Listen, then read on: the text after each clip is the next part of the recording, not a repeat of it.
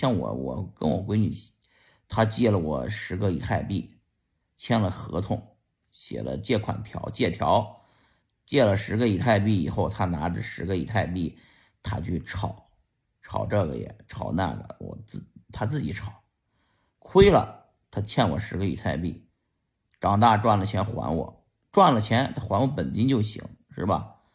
啊，那这。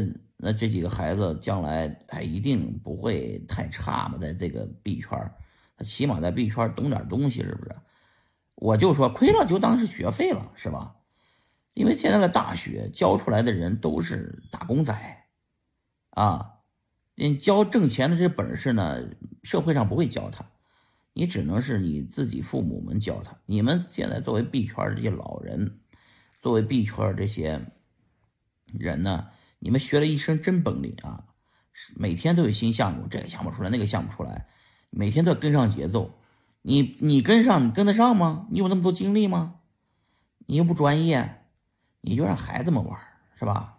孩子们迟早你得把这个币，你的币交给孩子们嘛，是吧？